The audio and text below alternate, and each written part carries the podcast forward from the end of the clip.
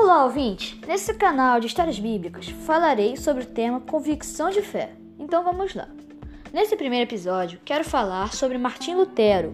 Esse homem foi um grande reformador da Igreja Protestante. Ele era um teólogo convicto. Lutero contestava contra os líderes religiosos daquela época.